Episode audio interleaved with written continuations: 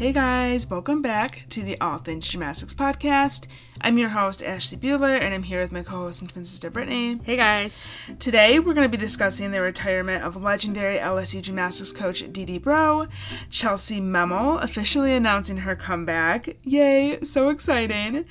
And we're also going to be talking about the latest abuse allegations, this time coming from Texas Dreams, aka Texas Nightmares, as it's becoming pretty well known in the gymternet, which is, of course, run by Kim Zmeskal and her husband, Chris Burdett. Later in the show, we'll be talking with mental performance coach Rebecca Smith about the toxic and abusive culture that has become the standard in gymnastics, and we discuss some ways that we can start to shift away from that and create a better environment in the gym for the athletes. So stay tuned at the back end of today's episode for that. We hope you guys enjoyed today's episode.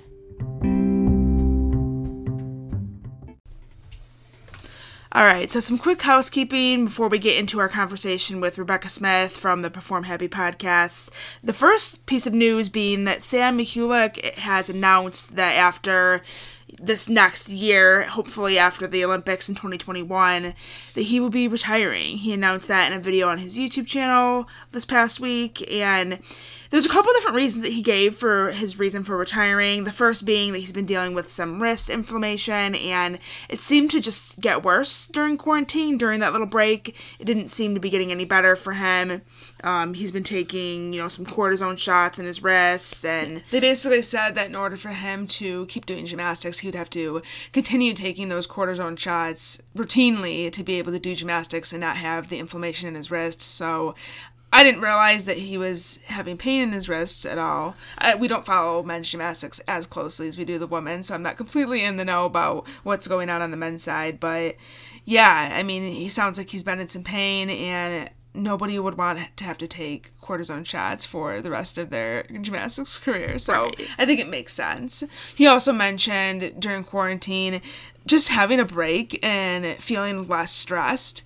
You know, with gymnastics, you don't ever really get a break. So now that he, as well as every other gymnast in the world, pretty much had some time off, they had to take several months off, not do gymnastics, kind of forces you to discover other passions and to kind of slow down a bit and think about life without gymnastics. and how great it could be. Right. I know before that, like he probably could never even fathom what life outside of gymnastics even was. Mm-hmm. But yeah, he talked about you know checking some things off his bucket list and getting things done around the house and just living a normal life. And I think he really seemed to enjoy that. and he's engaged now. So I know it's I- so exciting. Yeah, I think he's just looking forward to life after gymnastics, and it makes sense. To be honest with you, I don't think I really imagined him retiring this soon. I kind of saw him going for a little bit longer, but his reasonings for wanting to hang up his grips, I guess you could say, um, it makes sense. Yeah, and we've always been pretty big fans of Sam Mikulak. Obviously, he was a gymnast at the University of Michigan, and we're rooting for him. I'm hoping that he can finally get that medal at the Olympics and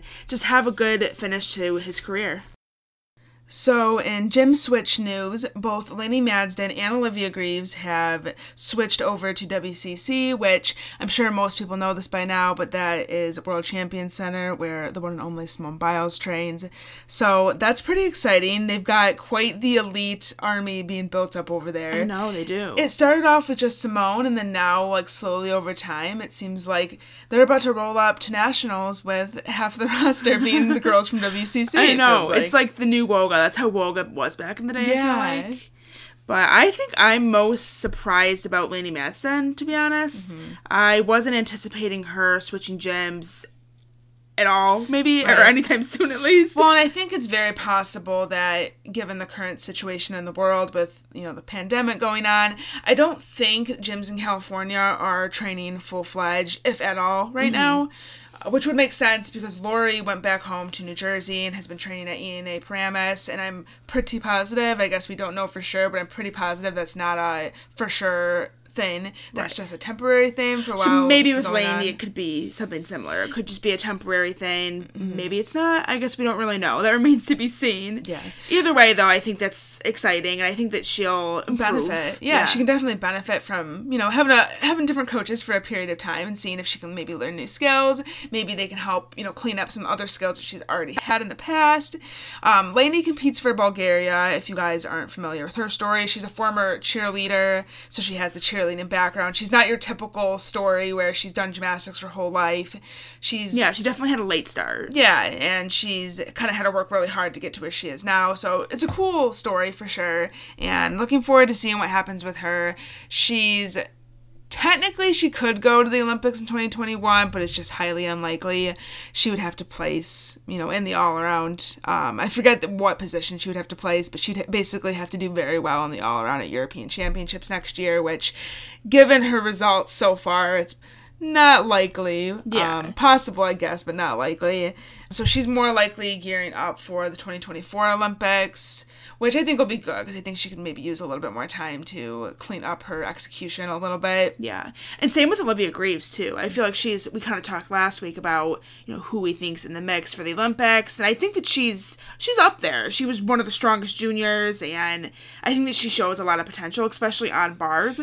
Um kind of curious to see what Laurent does with her bar routine. That'll be fun. Yeah, but- because he's kind of known for being one of the best bar coaches in the United States. I mean, look what he did with Madison Kocian and all the gymnasts at WOGA, really. Tremendous bar workers. So, yeah, looking forward to seeing what they can do with Olivia. And I know a lot of people were kind of wondering where she was going to end up. So, we finally have our answer. She's at WCC. And yeah, we're happy for her and hopefully Yeah. this is a good fit. So let's talk about Chellsie Memmel because she has finally announced her comeback in the sport of gymnastics. We've been watching her YouTube videos and it kind of looked like she was coming back and just not saying it. But Yeah, I think she was really hesitant to like put a label on it. Yeah. But we all knew that she was coming back. but now we actually can say it for sure because she said it herself. She's coming back, which is super, super exciting. I'm obsessed with the fact that she's coming back. She's a mom now. She's had two kids. And she was such a legend in the sport before. So to see her coming back and doing as well as she's doing. I almost want to say she looks better. Like some of her skills, like her, the amplitude on her leaps and her jumps, she Mm-hmm. Her looks better. good. Yeah. Yeah. Um, she's wearing leotards again too, which I love. There was a video of her wearing like a. It was the 2003 World Championships, but like the training Leo. Mm-hmm. Um, it looks like the same as the one they wore at the actual meet. In the team final. Yeah. So that was really cool. And yeah, I think that she looks better than. I I guess I don't want to say she looks better than she has before, but like I feel like she has the potential to be better. Yeah, From what she- we've seen so far. Yeah, and she's come back pretty quickly. I feel like she's progressing on all the events. I think it was last week's training video where her dad was kind of hinting at the fact that she was going to be doing an Amanar on vault. And I can't tell if he's joking or not. Well, it seems like he is. Like I think he says things, just to see if she'll do it. and then she does. So it's Uh-huh. like she probably will do an Amanar, honestly. I'm kind of expecting it to be honest. I mean, her double looks really good. Yeah. So, I mean, at least off the table, I think she obviously is doing it into a, a pit with the mats on it. So, And there's a little bit of form in the air, I think, Mm-hmm. but I mean, at this point in the game, it's like she still looks good. It looks better than I think anybody else would come back and look at this point in time. So Honestly, I would just be happy if she competed again. I think that would be so cool if she could make it to Olympic trials or maybe even Worlds in 2021. Yeah. Because it's an individual Worlds, there's no team medal. So I'm like, if she doesn't make the Olympic team, maybe she can make Worlds and get an individual medal there. That would be like super, super bomb. yeah, just to What kind a of comeback story. Yeah, and even just for her to be able to end kind of like on her own terms and Mm-hmm. have the ending that maybe she was hoping for last time that she didn't really get. Yeah, I'm rooting for her. And you know, we talked previously about, you know, what we thought her chances would be for making the Olympic team and I still don't know if I'm fully like sold on the, her making the team. Mm-hmm. I'm not at all like opposed to it. I think she's amazing. I think that she's going to continue to get better as time goes on. It's just a matter of like where she fits in, I think. Yeah, and I think Tom's made it pretty clear that he's going to be taking the top four all arounders on the actual team. So she has some work to do if she wants to get herself into the mix as far as being, you know, one of the top all arounders in this country because obviously there's so many. But we'll see. I mean, I don't think it's impossible for her, and with the growth that the growth that she's had just in the last couple months, even has been tremendous. So I'm super excited about this. In college gymnastics news, D-D Breaux, the head coach of LSU, she's been the head coach for the last 43 years. She announced her retirement, which I think was a shock to a lot of us. I did, definitely did not see that coming. I knew that she was probably going to be retiring soon because, yeah, like you said, 43 years. She's been around for a long, long time. I kind of thought that she would stick around until the team won a national title because I feel like LSU LSU's on the brink. They're they're heading in that direction, so I, I kind of felt it coming very soon. So I thought she'd stick around for that, but yeah, she announced you know a couple days ago that she's done. She's gonna retire. So and a lot of coaches, I guess I've seen people talking about this on Twitter a little bit. You know, what are your thoughts on coaches that announce like this will be my last season like right now. So we're going into my last season. Yeah. What do you think that does to the athletes? I personally i don't i don't mind it. It's not like i hate it but i don't like it either because i feel like it takes the attention off the athletes first of all. I guess it depends on how big the you know the head coach is. But like with ucla for example and this is no shade at miss val or anything but it was kind of made such a big deal that it almost took away from the seniors and that, that tremendous senior class. Yeah. And I also think it kind of adds a lot of pressure, especially for the LSU girls, if they would have known because they haven't won a national title yet. And I think that they would feel, you know, this is D-D's last year. We need to win this national title for her. Just like UCLA in 2019, they won the year before. I think they felt the pressure to defend that title, not only just to defend it, but also because it was Val's last year. So they felt like they kind of had to go out like with a bang. Yeah. And do that for Miss Val. I think it just adds a lot of pressure. And I personally, I just don't like it just because, like I said, it takes away the attention from the seniors. You know, they've been doing gymnastics their whole life.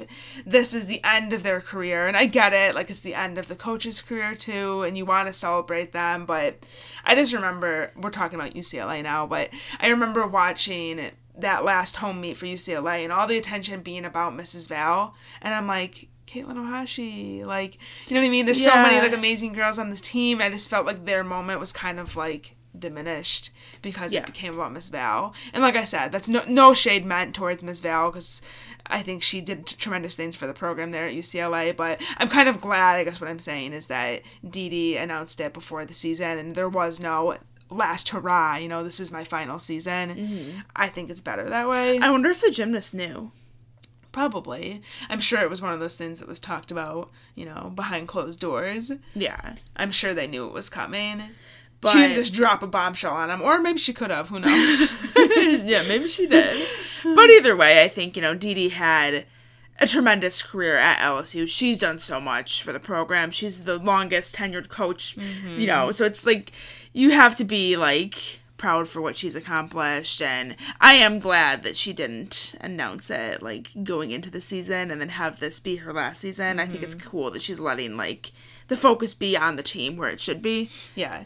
And she said that she's going to stick around. I think if you watched the video where she announced her retirement, it was so sad. I know. You can tell she has just like tremendous pride you know, LSU pride. Yeah. And hence the clothing, which is really cool though. yeah.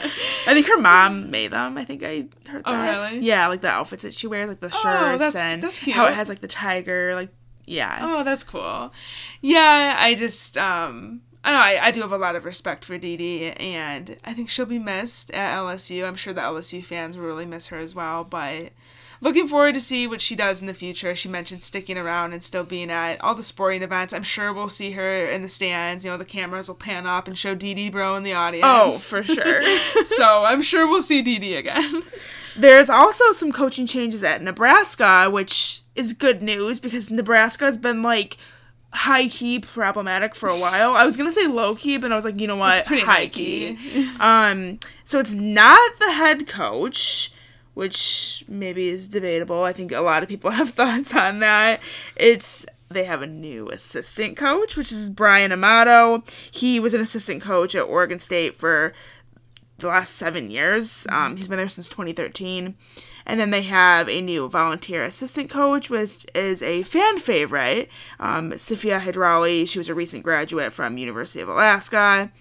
Um, I guess she was kind of like a star for that team, mm-hmm. I would mm-hmm. say um, a two time regional qualifier. So, yeah, I think that she'll bring a lot to Nebraska's program, and hopefully they can get things going in the right direction because. Yeah, finally some good news for Nebraska. I know, like, no offense, but that team has kind of been a shit show for a while. So, yeah.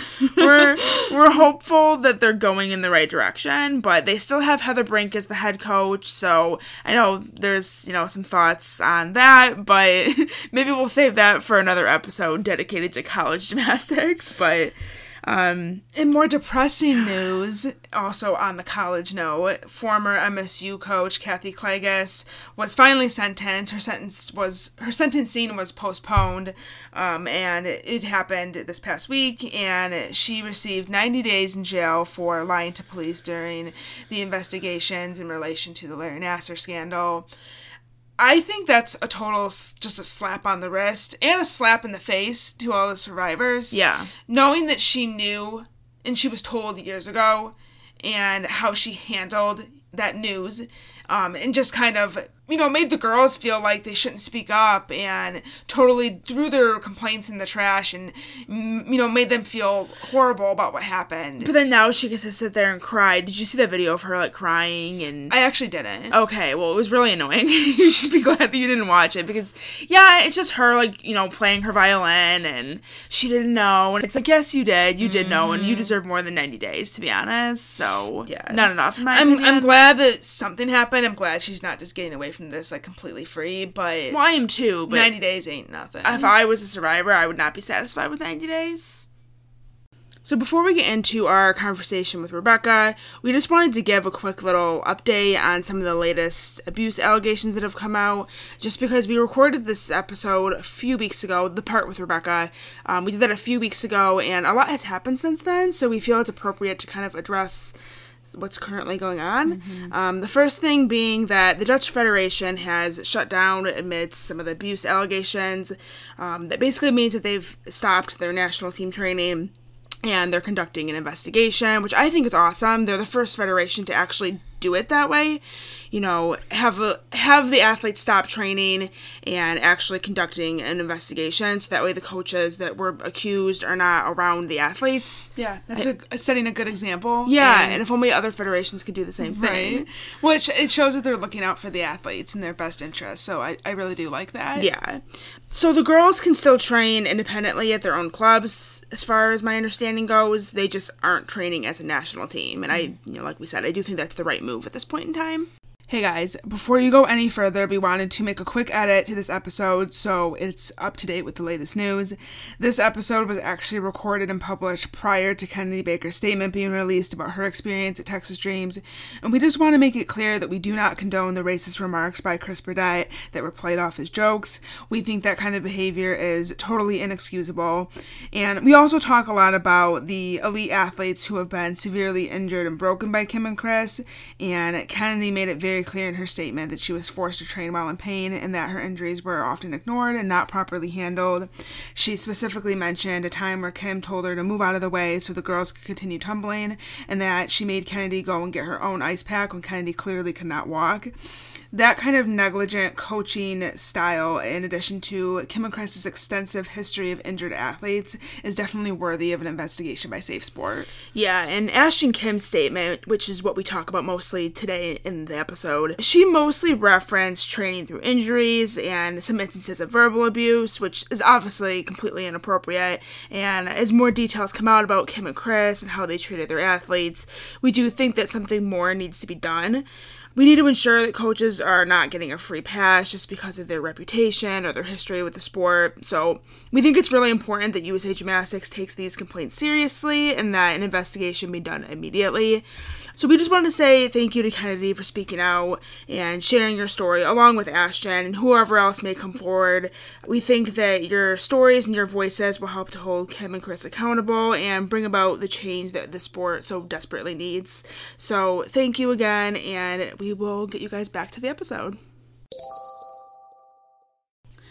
Another one that might not be all that shocking is Ashton Kim, who was a former gymnast and elite gymnast from Texas Dreams. She was an elite back in 2012.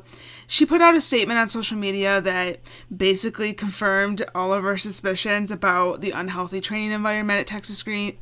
Texas, Texas Screams. Texas Screams, pretty much. Pretty accurate. Sounds like one of those um places you go on Halloween, like one of those scary. Yeah. Uh, what are like they? Like a haunted house. Yeah, that's what I'm, that's what I'm trying to say. Texas screams. Anyways, the coaches there are Kim Zmeskal and her husband Chris Burdett. Most people know that. And in Ashton's statement, she said that she was often screamed at, and whenever she had an injury, they wouldn't believe her. There was jokes made about race, saying things like, "Of course you want to go to Stanford," and that kind of is going along with the stereotype that people of Asian descent are all smart. Yeah. And, you know, Stanford is obviously a very prestigious school, so to get into Stanford, you, you do have to be pretty smart. But Right. for the coaches to say that, like, oh, of course you want to go to Stanford. Like, why? Because she's Asian? Right. Is that what you're getting at? Yeah. Another thing, too, that's not really related to Ashton, but just kind of along the same lines. Kind of backs up what Ashton was saying. Yeah, Kennedy Baker, a couple of months ago, maybe a month or so ago now, um, shared on her Instagram story some screenshots of something that Chris apparently posted on his Instagram. And it was a picture of him with like a Muppet on his shoulder, and then he photoshopped her face over the Muppet. So it was basically like Kennedy Baker is a Muppet. Right. And she's sitting on his shoulder. And I forget what the caption was, something stupid. But she was not happy about that, understandably so. Right. And she said that he didn't do anything like that to any of the other girls at the gym. So kind of inappropriate. Oh, yeah. You know, I think with Kim Zmeskal being a world champion and very well known in the gymnastics world, very well respected, I think for many years people, including us, have been kind of turning a blind eye to what's actually going on in that gym. Mm-hmm. And I think people have kind of been catching on to the fact that a lot of their athletes are very, very injured. You mean like all of their athletes? yeah, we have a list here, guys, and we're gonna kind of quickly go through it. But yeah, they're they've kind of developed a reputation for burning out athletes. All their girls are injured. Um, they don't seem very happy, you know, doing elite gymnastics. and a lot of them end up leaving the sport, it seems like, before they even reach their potential. That or they do go to college, but they never quite. I guess meet their goal, mm-hmm. like going to the Olympics, and I guess other than Ragan, none of them ever really see a world championship team or you know any of those big lofty goals that a lot of them have at one point in their careers. Yeah. they just don't make it there, and you can't help but wonder like what's going on. Exactly. Like, what is going on inside that gym where the second these girls turn senior, they're, you know, severely injured to the point where they either have to retire from the sport or, you know, they drop down to level 10, they go off to college, but then they don't even make it through their college career. Mm-hmm. It's insane. So, we have a list here of all of the elite gymnasts from Texas Dreams. And I know there was one prior to Chelsea Davis. I don't remember who it was, but I'm just starting with Chelsea just because that's who I'm most familiar with. It wasn't Tiffany Tolnay, was it? Tiffany Tolnay did go to Texas Dreams. I think you're But right I don't remember if she was an elite. I don't think she was. We probably should have looked this up, but Chelsea Davis is the first one that comes to my mind because she's you know the biggest one. She was their first world team member, I guess you could say, even though she was an alternate, but she dealt with many injuries in her career. At the World Championships in 2010, she was named an alternate after she had a knee injury. She dislocated her kneecap in training at the World Championships and ended up being put as an alternate. Went off to college, was still struggling with injuries. Her senior year, she was limited to just bars. Um, and then, really, throughout her whole career, she was kind of limited to just bars and vault.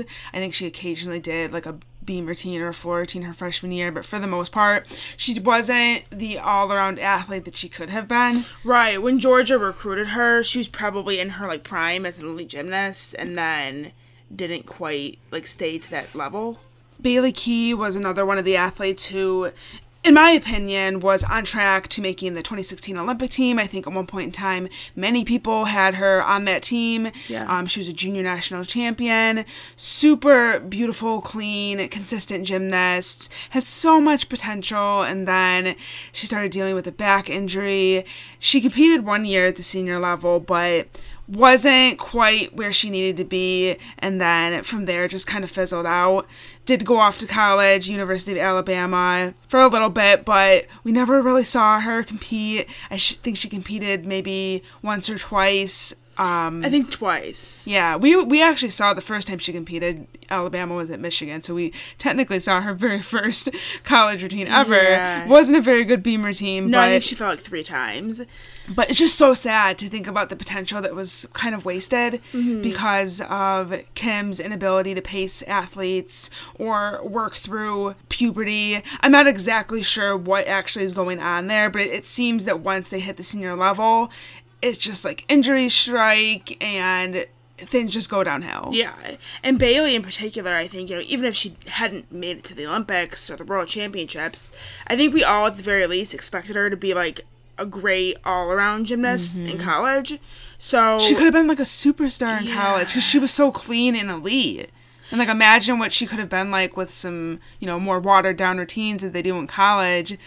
Uh, it kills me to think about it. I know. Peyton Ernst was another one. She also went to the University of Alabama, dealt with numerous injuries in her career.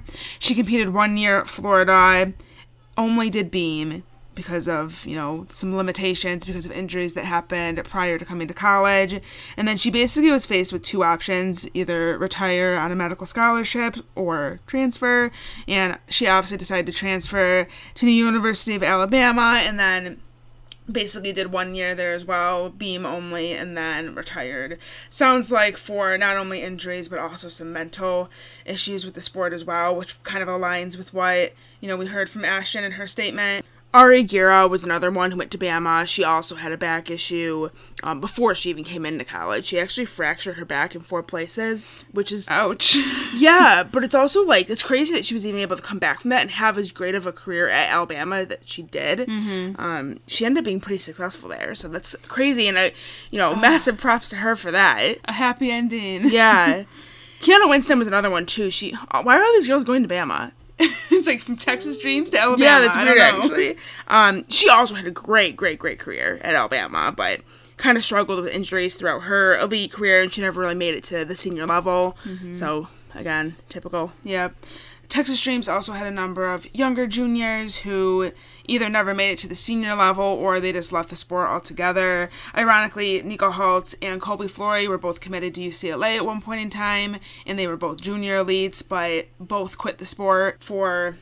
I guess Colby, we don't really know why, but Nika, it sounds like she also had some mental issues with the sport in addition to injuries. I know she fell and had a bad concussion, Yep. was dealing with a really bad mental block, and kind of knowing what we know now from, about Texas Dreams, you know, it probably wasn't very helpful to have Kim and Chris Yeah, during they, that time. they they seem like the kind of coaches apparently that would you know if she was having some sort of a mental block from whatever skill it was that she injured herself they would kind of you know act like Get over it. yeah like why are you acting like this we're gonna like you need to get past we're gonna talk a little bit about mental blocks later on with Rebecca. You guys will hear that. But um, real quickly, there's a couple more we wanted to mention because they have a lot of elite gymnasts, Yeah, and it really puts into perspective. You know, all these girls have had similar stories. Really, really shows you something that's going on here at this gym. Grace Quinn, Annie Beard, great juniors. Um, some of my favorite juniors, actually. yes i love annie beard mm-hmm. and grace quinn though i love her too I love her 14. yeah in 2015. college yes and college.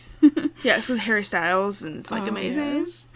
Um, but they were injured as juniors and eventually stopped elite. Haven't really seen much of them. I mean, Grace obviously is in college now, but before going to college, she was like gone. like she didn't even do level she 10. literally like dropped off the face of the earth and then emerged at Cal, and I was like, oh, she still does gymnastics. yeah and Annie Beard posts on her Instagram like some training stuff. But she's still she's been struggling with injuries.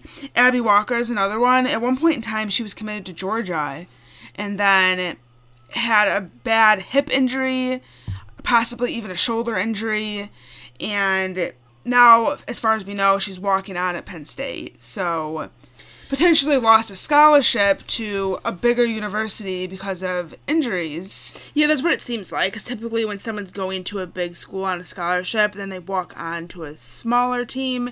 That would lead me to think that her scholarship was pulled, mm-hmm. unfortunately, which is a shame. Yeah. Not I mean, I think that I still am optimistic that she'll be great for Penn State and she can still have a great career. I guess we'll see. Mm-hmm. That'd be really nice to have a happy ending for her because I think she's amazing.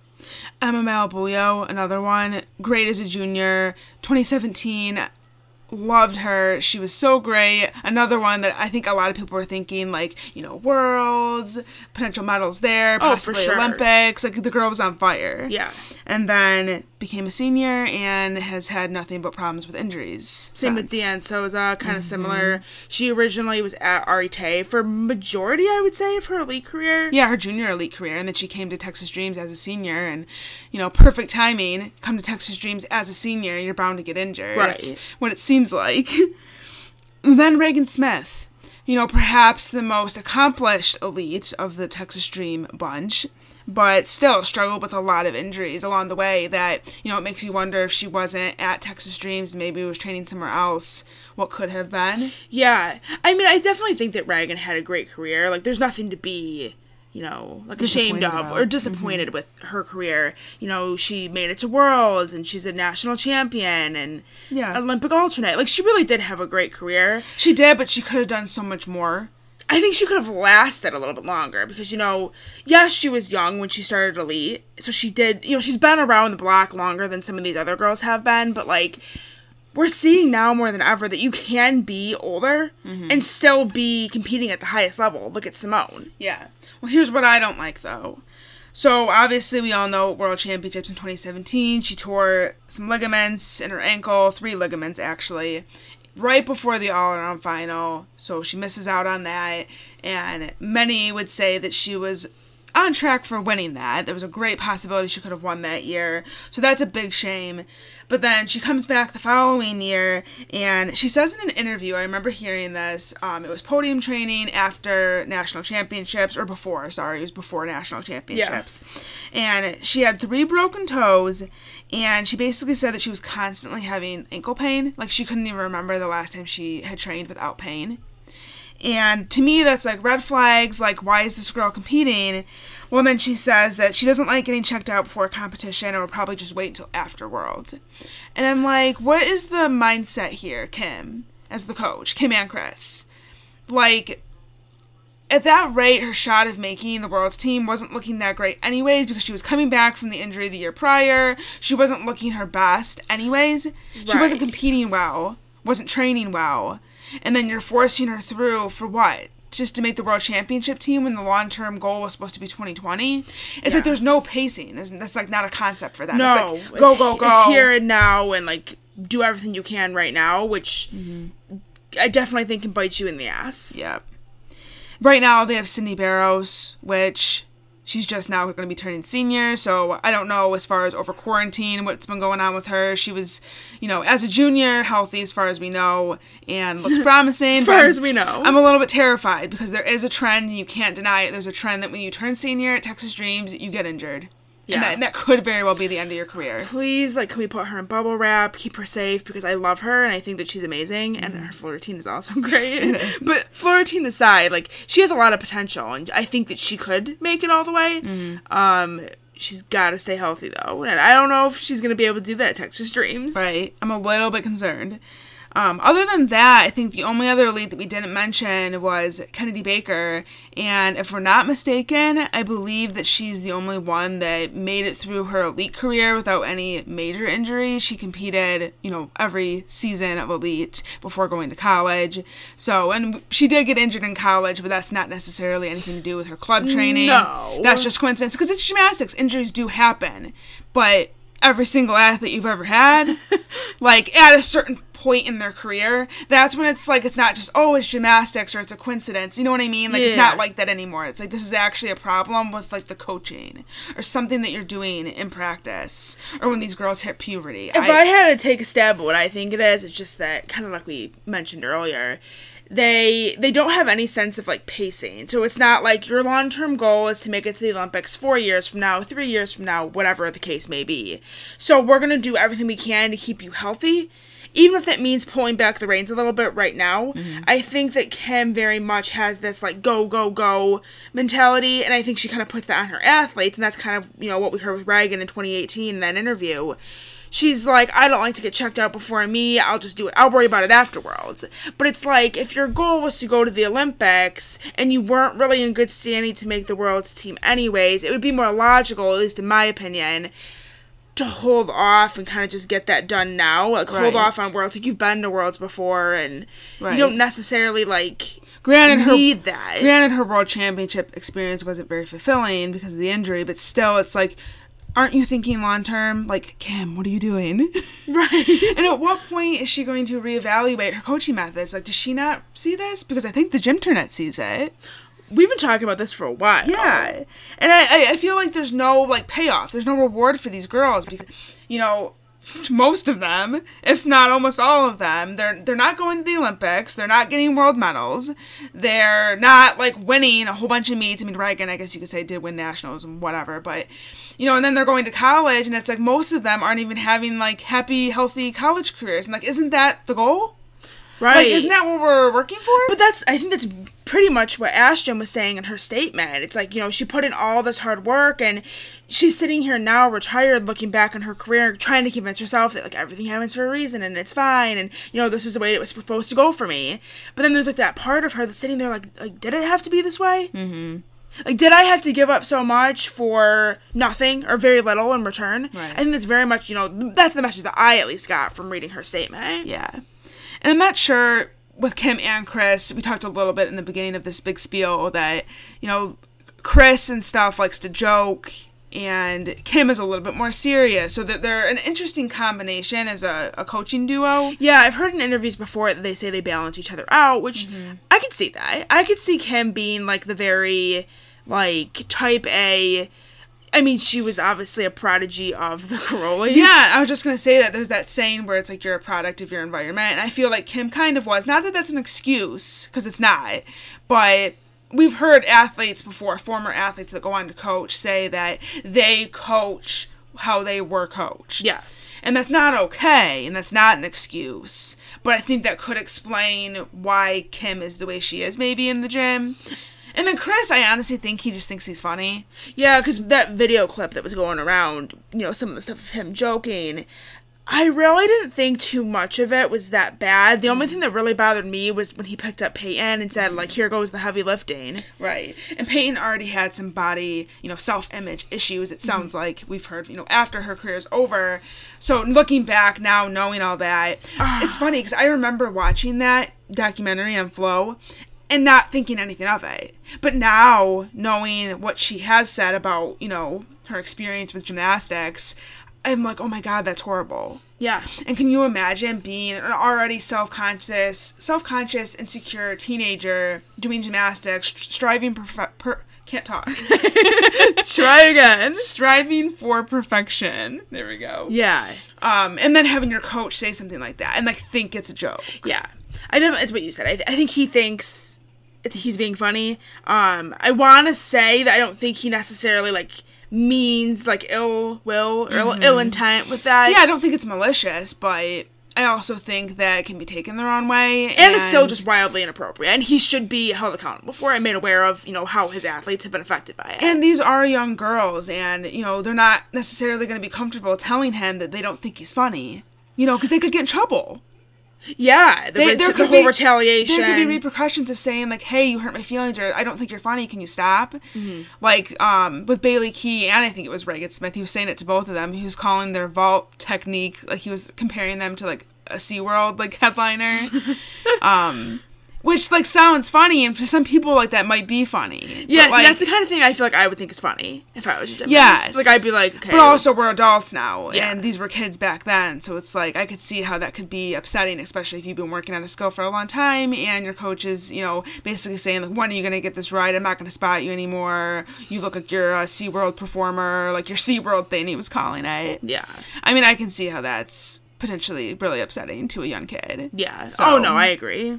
There's a lot to unpack there with Texas Dreams, but I, I'm really glad that Ashton spoke out. And Kennedy, she's, you know, here and there said a little bit, nothing in great detail, but she doesn't have to. I think we kind of know. And we've seen a lot of, you know, the Texas Dreams gymnasts in the last few days kind of like retweeting Mm-hmm. Ashton's statement and saying thank you. So, I mean, it's probably safe to assume that they also feel that way as well. And that, or at the very least that they stand by her, which is great to see. Uh, we're still kind of waiting to hear if Texas Dreams or Kim and Chris are going to like acknowledge this publicly. Mm-hmm. I feel like now that it's been made a public thing, they kind of have to. Like the gymternet's not going to be satisfied with no response. Right. So, at the very least, you know, they reached out to her individually. That's good. And I don't think we should cancel them. You know, I'm not a big fan of cancel culture. I think that if they can learn from this and issue an apology and like truly be sincere about it, you know, They I'm can not learn from it. Yes, I, I'm willing to, you know, as a gymnastics fan, I'm willing to forgive them and hope that maybe they'll see that see this as an opportunity to make some changes with the way they, you know, train their athletes. Yeah. So today we are joined by mental performance coach Rebecca Smith, who is the founder and director of Complete Performance Coaching, as well as the host of the Perform Happy podcast. Thank you so much for joining us. I'm so glad to be here. Thanks for having me. So, why don't you just start by telling our listeners a little bit about what you do and kind of how you got involved with the sport? So I was a gymnast. I was what I will affectionately call the head case gymnast on my team. So I was the kid who was most likely to wobble off the beam with nervous shaking. I was also the kid who was, um, I could either win beam with my series or I could completely freeze up and not be able to throw it at all. I was basically hit or miss because I was so tightly wound and anxious and I was such a perfectionist and I really wanted to make my coaches happy and it became so much that by level seven i was like if i'm already this stressed out about a back handspring on the beam and a giant on the bar like there's no way i can handle anything bigger than that. Even though i physically had the potential my mind took me out of the sport at 14 and so then um, I decided I was like, oh, I'm just gonna have a social life, but it wasn't about that really because I immediately started coaching like 40 hours a week because I just loved being in the gym. I loved the athletes. I loved the sport. I loved the corrections and the improvements. And so it was never about me falling out of love with the sport then I started to notice these like little things I would do with the kids I coached. Like I'd have them visualize, and then all of a sudden they'd break through something, or I'd have them. I was always like, you, the word can't is not allowed in my class. Even at 15, I was like, we're going to be so positive. And I noticed that those sorts of things made a big difference in like the enjoyment of the kids and also their results. And then, um, well, when I was 12, I had gone to gymnastics camp and met a sports psychologist and was like, done. That's the dream career. Okay, I'm going to do that and so I ended up following that dream through. And I coached also for 15 years up through level nine. Of course, I end up the beam coach because I because beam was my nemesis. Like and and I also made some big mistakes as a coach. I was the coach who yelled. I was the coach who threatened. I was the coach who pushed kids down in their splits because that was all done to me.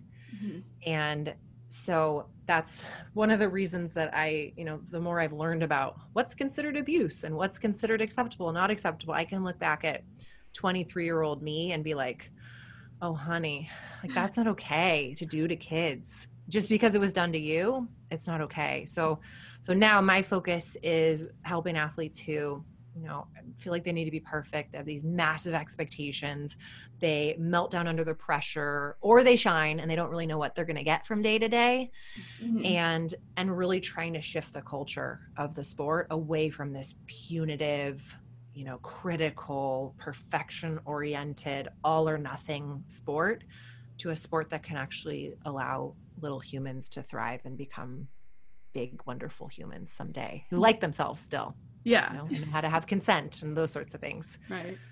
Yeah, well, we're glad that you're joining us today because, you know, you are really familiar with the mental side of the sport. And lately, there's been a lot of talk about the toxic and abusive culture of the sport. And a lot of athletes are coming forward from all around the world, sharing their experiences with abuse and, you know, sharing their stories. And the last few months in particular, we've heard from a lot of gymnasts, um, some that come to mind Laurie Hernandez from MG Elite and some of her teammates there.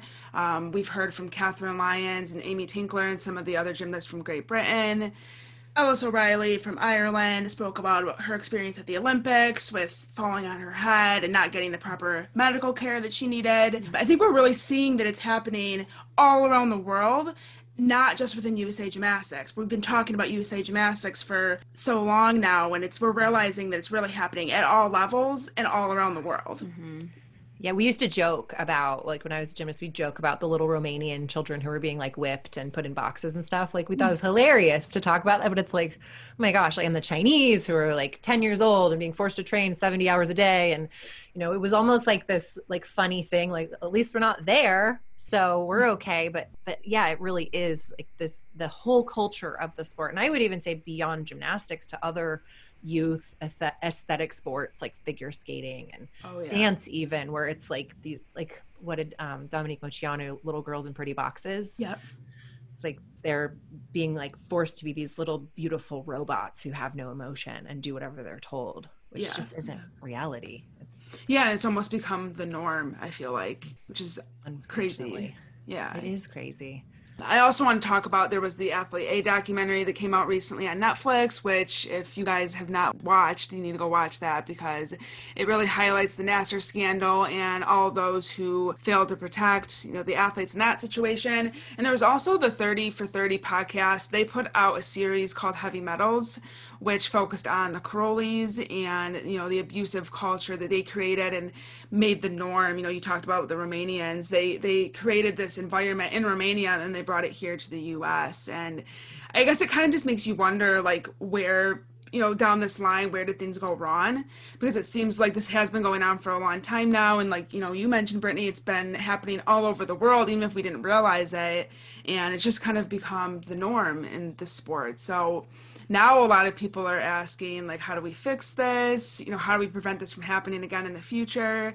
And i think it's really important for us to understand you know what the problem actually is and acknowledge how you know coaches and people in positions of power for years now they've failed these athletes.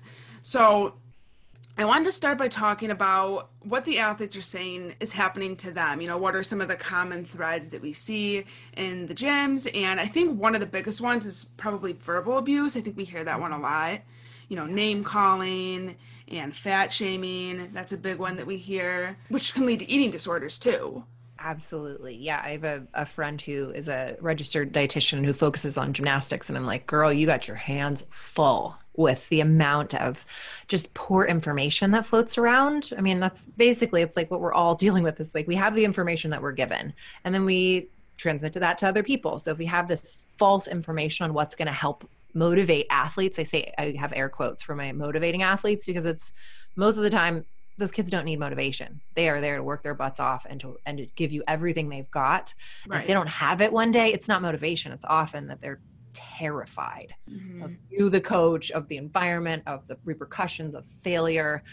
It's like they've they're they're terrified. They're not. They don't need to be motivated. And then these coaches just like they're just going about it in a lot of the wrong ways for these kids. So a lot of what I'm hearing is so I I deal with a lot of kids who do, who have mental blocks who you know they're doing the skill one day and then they can't do it and it's like what's wrong with my super talented athlete and why can't she do this thing that she won state with last year? Yeah. And the common thread I always ask, um, you know, what's your relationship like with your coach?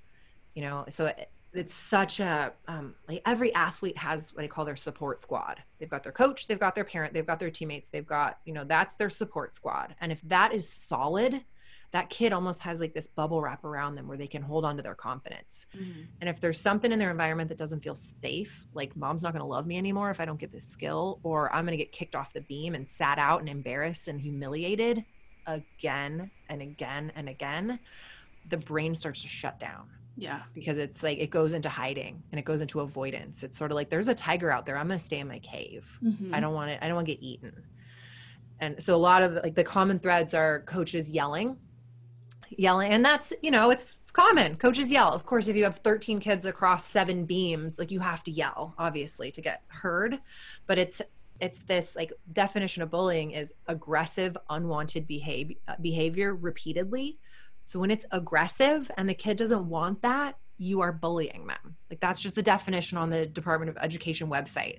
Unwanted yeah. aggressive behavior. So if you're like, no, that was horrible over and over and over, like that is unwanted aggressive behavior. Right. And it's it's not okay. Well, and also the name calling. We've heard that a lot too. That's 100% bullying yeah, yeah humiliating people that's, yeah that's another thing on the on the punch list of symptoms of bullying is like is putting people down you mentioned the power differential like one up one down i'm the coach you are the lowly gymnast and you will do what i say because i know better and then name calling oh my gosh or also questioning their commitment saying, "Well, you don't even want to be here. You yeah. don't even want. Why are you even here?" That's that's also considered verbal abuse. Yeah, that's that's gaslighting, and mm-hmm. we see that a lot with injuries too, forcing gymnasts to train while they're injured and saying, you know, you're you're lazy, you're just trying to get out of practice. When in reality, they're they're hurting, mm-hmm. and they might not physically be able to handle it anymore. But these coaches are, you know, forcing them to keep going and telling them that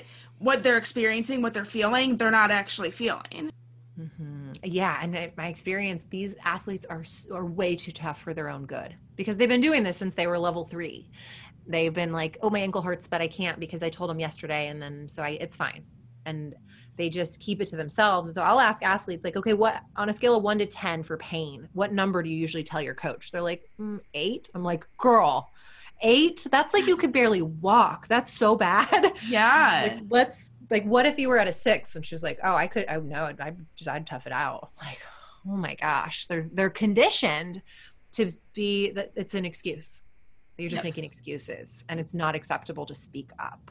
Yeah, we heard that a lot from like McKayla Maroney and some of the interviews that she's done. She talked about like not only her personal coaches, but then you also have like the national team coaches that are constantly like doubting your injuries and making you feel like you're just making it up or you're imagining it. Mm-hmm. Yeah, because you're not tough enough. Yeah, McKayla at the Olympics was competing with a broken toe. Yeah, and then also Jordan Wieber, stress fracture. She had a stress mm-hmm. fracture, and it was hit from her by, of course course, none other than Larry Nassar, you know, he he didn't tell her that she had this injury and she's competing.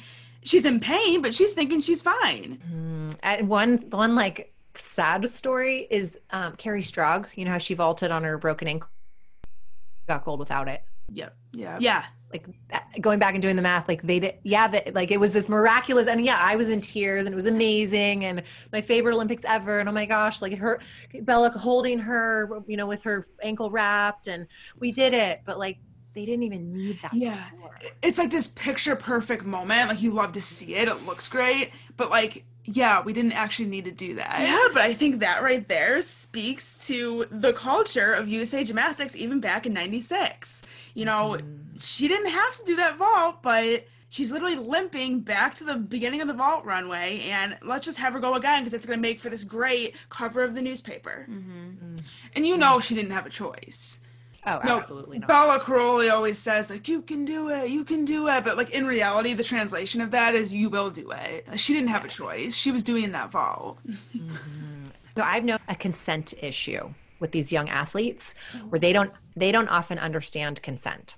And that was something that I personally struggled with as a result of my gymnastics training, which was like not that bad, I guess, like uh, quotes again, not that bad they just like pushed me in my splits and made me condition till I cried and like wouldn't let me off the beam till I did my thing. But it wasn't that bad. Like I loved my coaches, you know, it's like mm-hmm. more brainwashing, right? Yep. But I I didn't understand consent. Going into my adult life, I didn't know how to say no for so many years because I had been conditioned. The answer is yes, sir, or yes, ma'am. Or even someone that you you feel like is better than you, or then the answer just is yes and that makes me so sad for these girls. That's like one of my secret crusades is i'm going to give these girls a voice and they are going to learn the word no. Yeah. respectfully. They're going to learn how to respectfully decline when someone asks them to do something with their body that they don't feel comfortable doing. Yeah. Yeah well that's a great life lesson. Again gymnastics mm-hmm. teaches all these great lessons and i think that's definitely one of them. Is sometimes you have to say no to people and you have to be mm-hmm. firm in that and you know, know that you're making the right decision for yourself, and it doesn't matter what your coach is telling you or Marta Karolyi, the, the people in the higher ups of USA Gymnastics or whatever organization we're talking about. You know, you got to look out for yourself. Mm-hmm. Yeah, but if it's you know 1996 or any time up until what you know now, if you say no, then you lose your spot on the yep. Olympic team. Mm-hmm. If you won't tumble on your broken ankle, well, sorry, we'll make room for somebody else. And it's yeah. just oh, it's so devastating. And I really desperately hope that that behavior will shift in a big way. Yeah, I hope we get away from that too because yeah, these girls are they're so young and to feel like they don't have a voice in any of this. I mean, this is their like livelihood. This is their life and to have to be controlled by adults and not feel like you have the power to say no when you're not comfortable with something. It's just it's so wrong. Yeah but then there's these great stories like Samantha Peshek. She's like I call her my spirit animal. I I love her. She's like the and the thing about her that I love is that she struggled with mental blocks. She was the team head case. So I'm like, ah, you're just like me, except way better at gymnastics than I ever was. But, but the thing that I got I had the opportunity to interview her and like the big takeaway for me was that she and her coach worked together and they talked about it. And she'd come into the gym and she would go coach i'm having a day where i just don't i don't feel safe today on this. And she would say can i do four times as many on the low beam? And her coach would say yes. And it's like those two things where she's speaking up She's being honest about what's happening with her. Her coach is listening. They're working together. They're finding a creative solution. And then, you know, the happy ending is she's so stinking consistent on beam as a result of all those extra reps that she did that she's NCAA champion and she's the the can't miss beam girl. She's mm-hmm. the beam queen because of the fear, because of that relationship with her coach, I strongly believe. Yeah. I was going to mention we did an interview with Kristal Uzelac. She was a junior national champion for three consecutive years, and she talked about how she just wanted to feel like respected by her coaches and like like a human is you know as dumb as that may sound. You know, she would talk about like being like up on the beam and she was having a rough practice and she wants to walk out and she had people coming out of the office saying like you need to do this for Parkettes like do it for the gym. Like do it for us. It's not about you anymore. Yeah. This is about us. Just the amount of pressure that these girls are under just to meet their own expectations because they are perfectionists but then they have all these other people. Mm-hmm.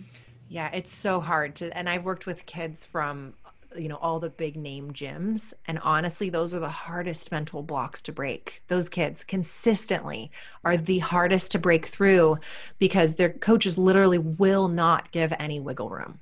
It's like no you just do it. There is no take a step back. No you've done this before. Get up and show it to me or you don't deserve to be on my team. I mean i'm like I'm not I'm exaggerating maybe a smidgy, but like or it's a combo of all the worst of all that. But those like big name athletes are the ones where the kids are they don't feel safe they're mm-hmm. because they must and they're constantly overriding their own intuition to just make it happen. Mm-hmm. and it and and after a certain amount of time of that the brain is like i don't want to play this game anymore. I'm not doing this. Yeah and it takes a whole like a, a complete rewiring of the brain to to break through that. Like a complete rebuild with consent with communication with collaboration mm-hmm. to to fully grant freedom from that block is what i've noticed with those kids. Yeah um, another one that I wanted to touch on was physical abuse, and we've heard about this a little bit, you know, in the past year as well. John Geddert was a big one that people were talking about, um, you know, throwing stuff in the gym. Sometimes you hear of instances with like physically hitting the gymnast or shoving them, pushing them. And then another thing too, refusing to spot. You have coaches mm. that get angry at the gymnasts and refuse to spot them, which could lead to injury obviously that's not safe. That's pretty neglectful, I would say.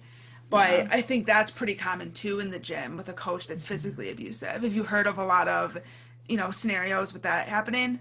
Yeah, absolutely. Withholding the spot, or no, you cannot have a mat. No, you cannot go to the pit bar. No, you cannot have like, and some for confidence even if it's ridiculous. And sometimes I have to tell the athlete, like, you're going to roll your eyes at yourself by, because you need a sting mat under the beam to throw your series, but like, get the stupid sting mat and get yourself moving because then you're making some progress. Then you have some success. It's like you have to start the, the snowball rolling somehow. And if it means like the Simone Biles yellow mat on top of the beam, get the stupid mat. Like, why? And when I was a coach, I was actually taught at one of the gyms I coached at, you don't spot beam. It was just like a blanket policy. We don't spot beam because, and the reason was because it, they're going to need it. It's going to become a crutch. And so we don't want them to have a crutch. And I've heard this a lot. And so I was like, sorry, I don't spot beam because my boss said I can't spot beam. So that's just the way we do it. And then I had these athletes who could knock it off the low beam, could knock it off the low beam, could not. And finally I was like, you know what? I'm just going to break the rules. I'm going to spot this kid. And like, guess what? She does it on the low beam. She feels good. She goes to the medium beam. She feels good. She goes and like I took one or two spots on the low beam, just get the feeling of it. And then I, these like blanket policies the across the board like that's the way we do it if you can't do it in practice two weeks before you're scratched from that whole meet or like they all these sort of arbitrary policies that are like basically i would say around the ego of the coach yeah like i don't want to have to deal with that i don't want to look bad you only competing three events because and you got scared or whatever. That's the kind of stuff that I feel like people just don't realize about gymnastics. Like they don't realize that stuff like that is happening behind the scenes. Like you would never guess that a coach is refusing to spot a gymnast or that they're being instructed to not spot. Mm-hmm. These are like dangerous skills that they're doing. Yes. And to put their safety like at risk like that, just for what, you know? That's yeah. the way we do it. That's the way it's done. Yep. I'm trying, I'm like, oh, I'm sure, honestly, and I hate to even say this out loud, like, I'm sure I've pushed a kid off a beam. when I was that 23 year old know it all that was like, get off my beam if you're not going for it. Like, I'm pretty sure that's happened. And it's like, ew. It's yeah. and I was the kid that had the fear, and I still couldn't even figure out how to coach a kid because my my modeling wasn't yeah. there. No, that plays a huge part in it. Like you're doing what you were taught, and it may not be right, but that's all you know mm-hmm. from either your experience as a gymnast or from your experience as a coach. Right? You see what's going on around you, and you think that that's just the way to coach. You know, that's the way you, do it, and then that's yeah. what that's what leads to years and years of this behavior from coaches is that they they think it's okay and then it gets passed down to the next generation of coaches. And, and then it creates this cycle that we're in now and that we're trying to break. Mm-hmm. yep. I would encourage any coach to actually like pull up the definition of bullying pull up the definition of verbal abuse and just compare it and be like do i do any of these things and it just feels normal? Do i scream at the kids? Do i criticize? Do i humiliate? Do i am i aggressive do I push? Do I throw things? I used to throw beanbags at kids on beams. Like, God, I was terrible.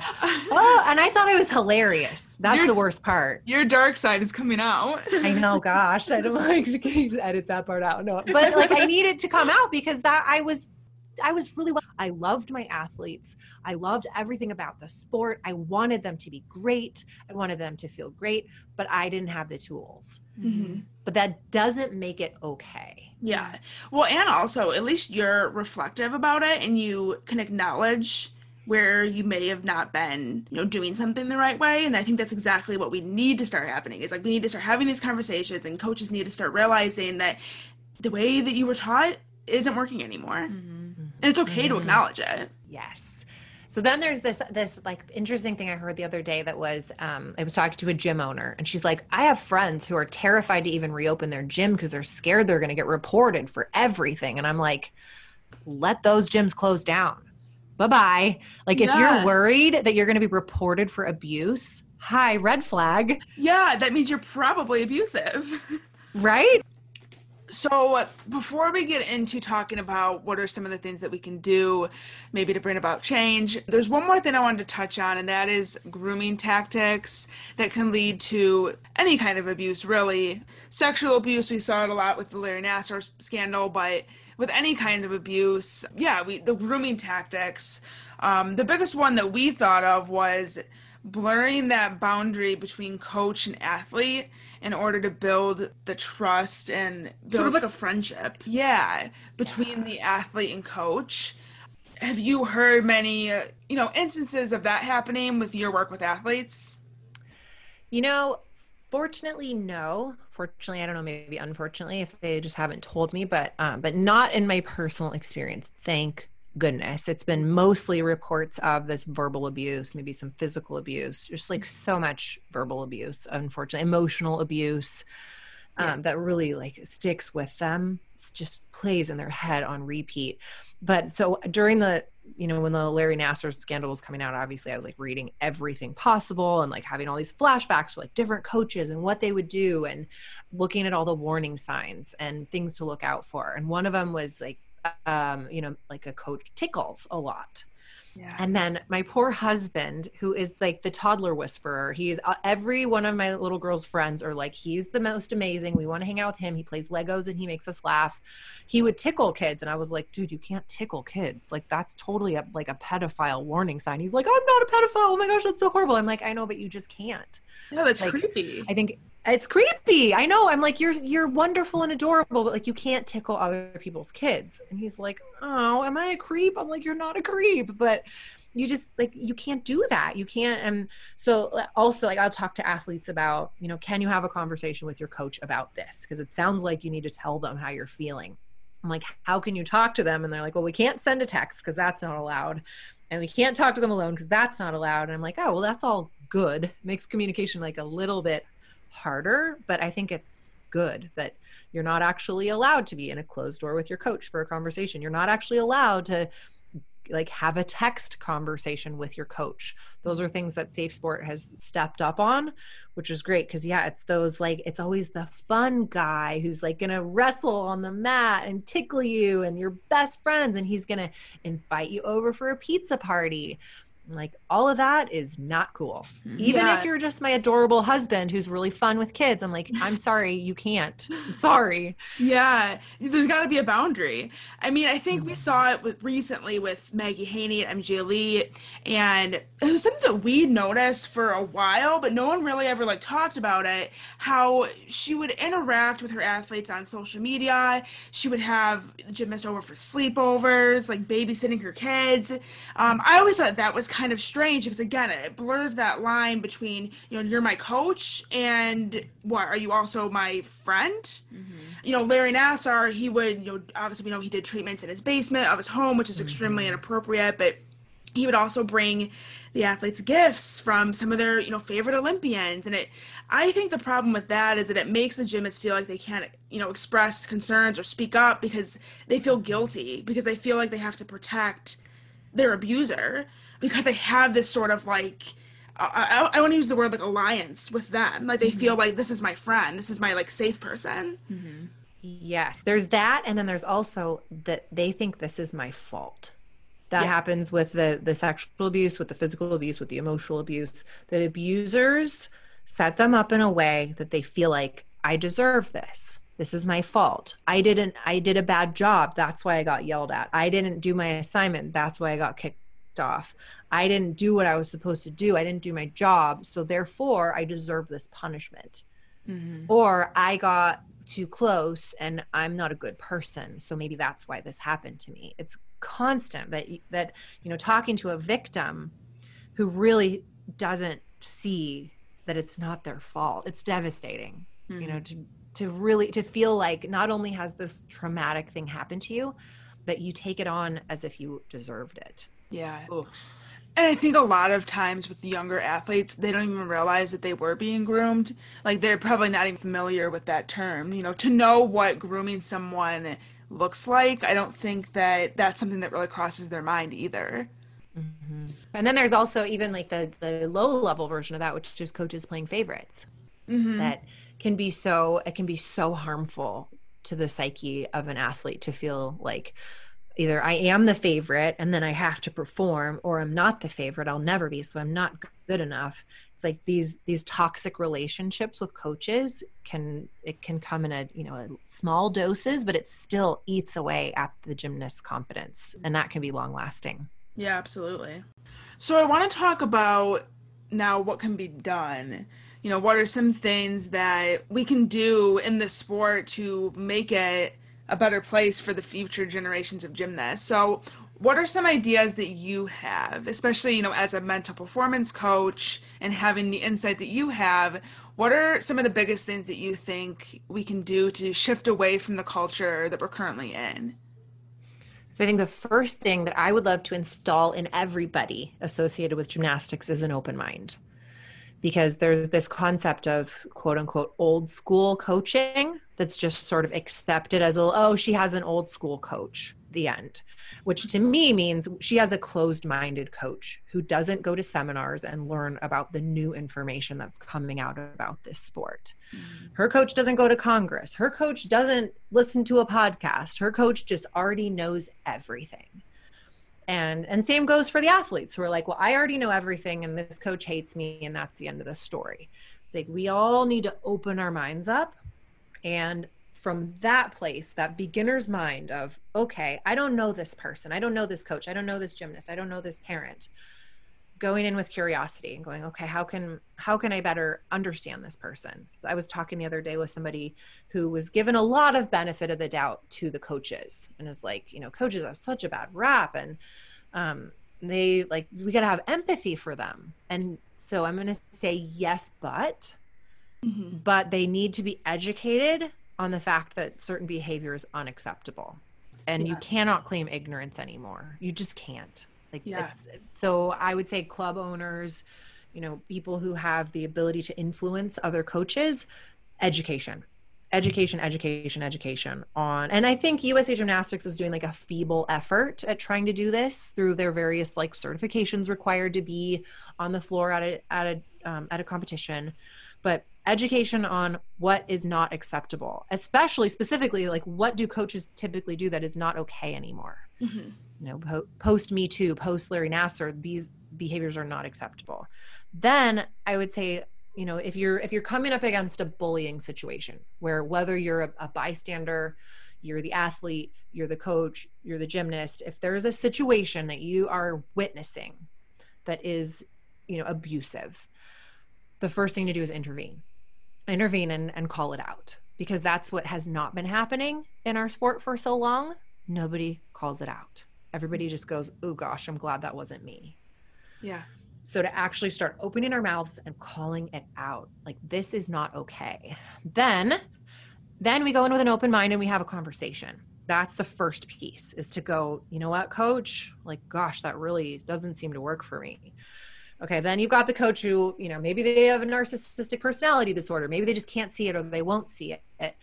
That conversation needs to be had over and over.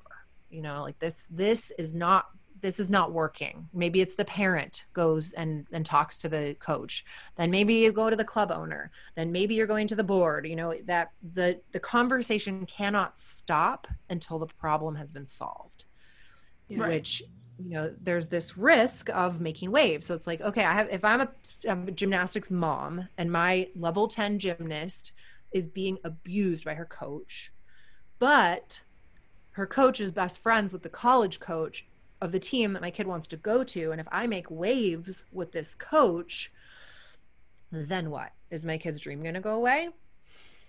And you right. have to look at this like like there the, yeah there's a lot on the line but you run the risk of let's say you keep the kid with that coach for another year and then she goes to the that coach's best friend who also coaches that way the repercussions are so big she falls out of love with her sport. I was just talking to a collegiate gymnast whose coach is is abusing her, you know, emotional abuse, who is absolutely falling out of love with her sport. Yeah.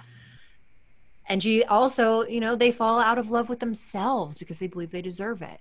They fall out of love with humanity because they feel like the world is not a safe place. It's like, is that worth a scholarship? I don't know. And I hate that that's even a question. Right. Yeah. Um, I mm. think another thing too, even at like this more so at the gyms that we're seeing, you know, producing elite level athletes, having an open door policy for parents and visitors, anybody who wants to come and watch a practice, because I feel like if you're not doing anything wrong, there should be no problem with people coming to watch practice, whether it be a parent mm-hmm. or a fan of the sport. Mm-hmm. Um, I guess just having that transparency you're you, you want as a coach you want people to see what you're doing and um, really just to kind of be able to cover your own butt i guess mm-hmm, um, sure. make it known that you're not hiding anything yeah there should be a way to see what's happening with your child. Yeah absolutely. Yeah and kind of piggybacking off that the whole transparency thing i think even just coaches for their own good documenting injuries or concerns that have been raised in the gym you know in our real lives in our jobs when there's an incident you fill out an incident report mm-hmm. you know? And i think that that's something that maybe coaches could consider doing. You know you talked about some coaches or gyms you know being afraid to resume thinking that everything's going to be different now and they're going to be reported for every little thing that they do. But I feel like if they're upfront, especially if they make a mistake, you know, if they own it, they apologize, they are documenting things, I feel like that almost protects them as well, you know, yeah. from being yeah. unnecessarily criticized for something that they didn't do. You know, that's why I think transparency is like one of the biggest things that needs to be happening in the sport. Absolutely. And that even boils down to the micro level, which is like the relationship between the athlete and their coach, that there is that transparency, there is that openness, there is that ability to listen to one another. And yeah, there's crazies in our sport. You know, there's crazy gym moms who are going to be like, well, you won't move my kid up, then you abused her. Like, okay, sure, that could happen. But I'm all about like, let's listen to the victim. You know, if your kid is coming to you and saying that there's an issue, it's probably a big one by the point by the time they're actually willing to say something yeah you have to you have to take it very seriously and yes if you are a good coach who loves your athletes and you're doing the best you can yeah you're maybe making some mistakes but you're doing your best. Document it. Keep track of it. Be transparent. Open door. Let people watch. Mm-hmm. and then mm-hmm. if some you know if some kooky banana gym mom wants to throw you under the bus you've got enough people around you to be able to go to bat for you yeah. because they've seen the, the truth. Yeah yeah And I wanted to get your perspective too, as a mental performance coach. How do you feel about the idea of having them almost on staff, I guess I want to say, at, at? So that way they're easily accessible to the athletes, whether it be after practice or before practice. You know, having that option for them to have someone to talk to about, you know, their fears or mental health and to kind of almost normalize it in the gym to be like, you know, it's okay if you want to go and talk about your fears or not feeling like you love the sport anymore. You know, having someone to talk to and normalizing that in the gym. What are your thoughts on that? Well, I can tell you the majority of pro sports teams have a sports psychologist on staff. Mm-hmm. The majority of D1 schools have a sports psychologist on staff.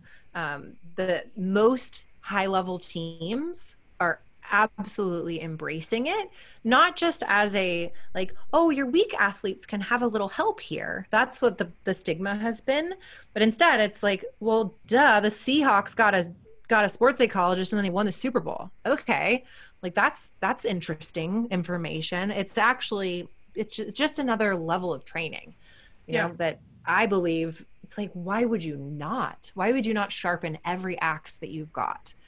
And then of course there's so much stress that it would be wonderful to be able to have a neutral third party that isn't your parent that isn't your coach that isn't your teammate who's also vying for that spot on you know to be able to compete beam this weekend that they can then go and sort of fall apart in a safe place get some tools deep breath back to work. I mean it's just it's just like i mean i feel like i have a coach. I feel like everybody should have a coach. Like mm-hmm. just as a as somebody who can see your blind spots even if you're just killing it if you're the you know the top performer you're super consistent having somebody to to see your blind spots or to be able to hash out that one little doubt you have or that one insecurity i mean it's so valuable for your ability to perform at your peak potential mm-hmm. yeah i agree Another thing that I thought was kind of a good idea was so USA Gymnastics has a suspended list or a banned list of coaches that have had accusations made against them. They've been investigated and they've been found, you know, not suitable to be a coach.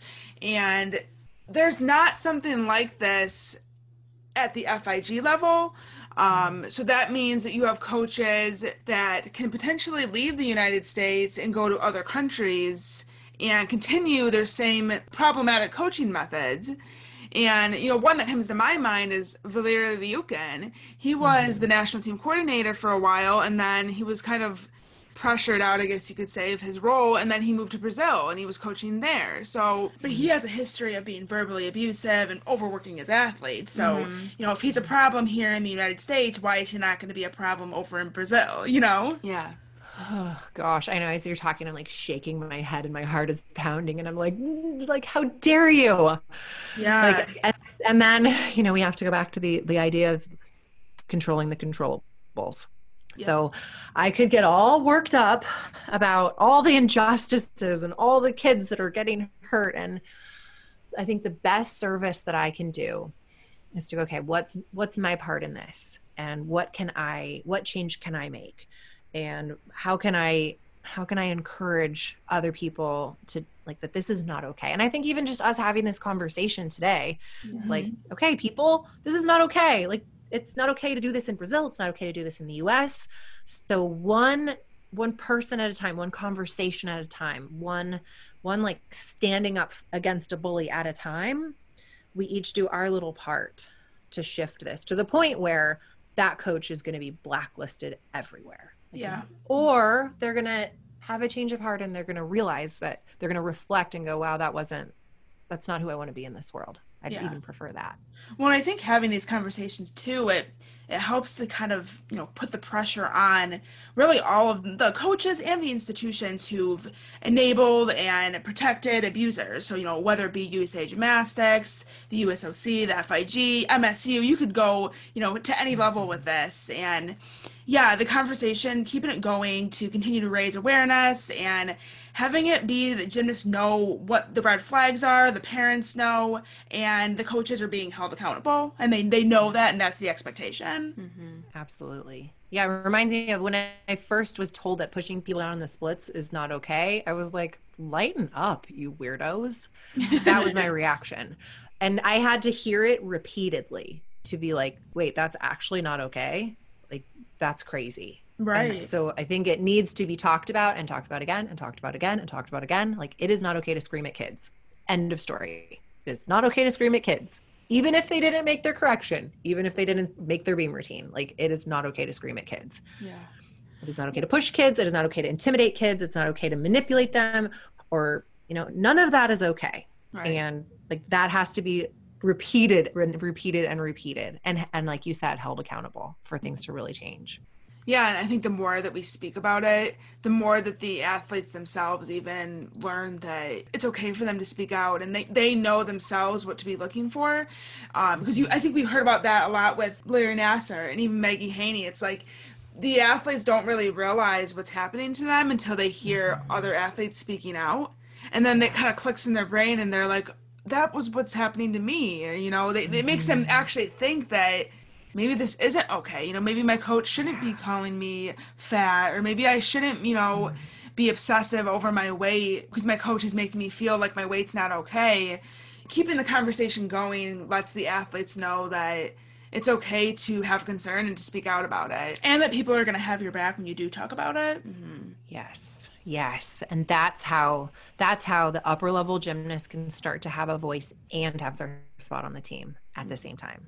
That is my dream.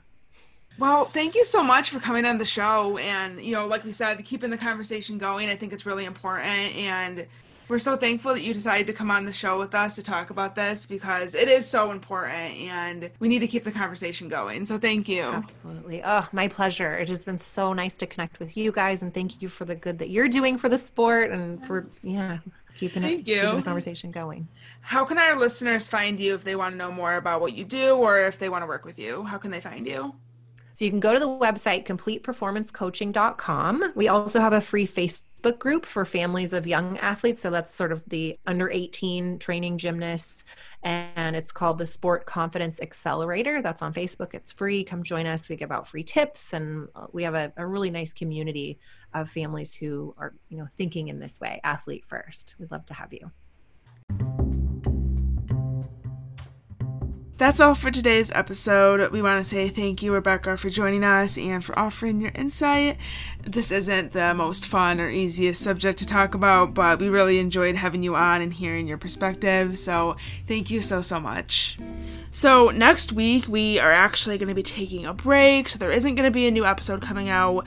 We are going to be going up north. Um, we live in Michigan, if you guys don't know. I, we've said it a million times, I believe, but we live in Michigan and we're going to be going up to the UP. We don't really get service up there, which is kind of crazy and it's going to be really boring, but hopefully relaxing. And um, so, yeah, there's not going to be an episode next week, but we are going to be doing a really, really, really exciting giveaway that I think you guys are going to love.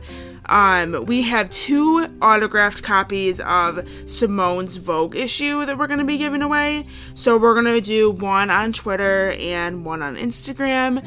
So make sure you guys are following us. We're at All Things Gym Pod on both those platforms because we will be announcing the details of how you guys can enter either later this week or sometime next week. We hope you guys enjoy your week, and we will talk to you after our week off. Bye. Bye.